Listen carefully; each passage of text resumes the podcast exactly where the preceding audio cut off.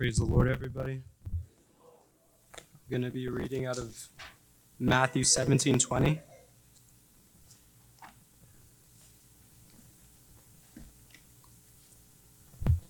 And Jesus said unto them, Because of your unbelief, for verily I say unto you, if you have faith as a grain of a mustard seed, ye shall say unto this mountain, Remove hence to yonder place, and it shall remove, and nothing shall be impossible unto you. How about this kind goeth not out but with by pray, prayer and fasting?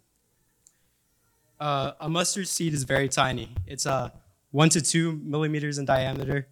Yet when fully grown, the tree could be as tall as 20 to 30 feet, with branches and leaves spanning across another 20 feet in circumference.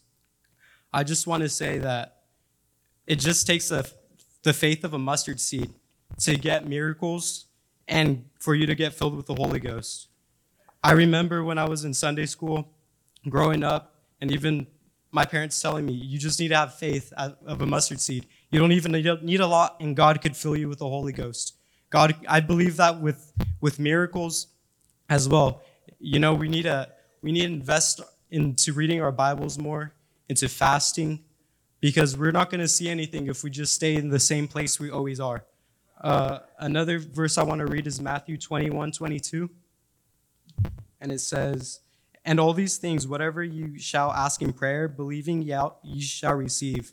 When we go to prayer, God wants us to believe in it. He wants us to believe what we're, what we're saying, and whatever we're saying, we need to back it up.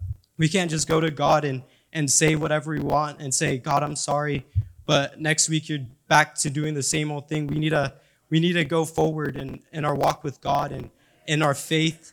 And that's when we're really gonna see see things happen and see things change in our church. And I just I just believe that that God wants to fill this year with miracles and revival. And I'm just asking everyone to have faith of a mustard seed. And that's all I want to say. Thank you.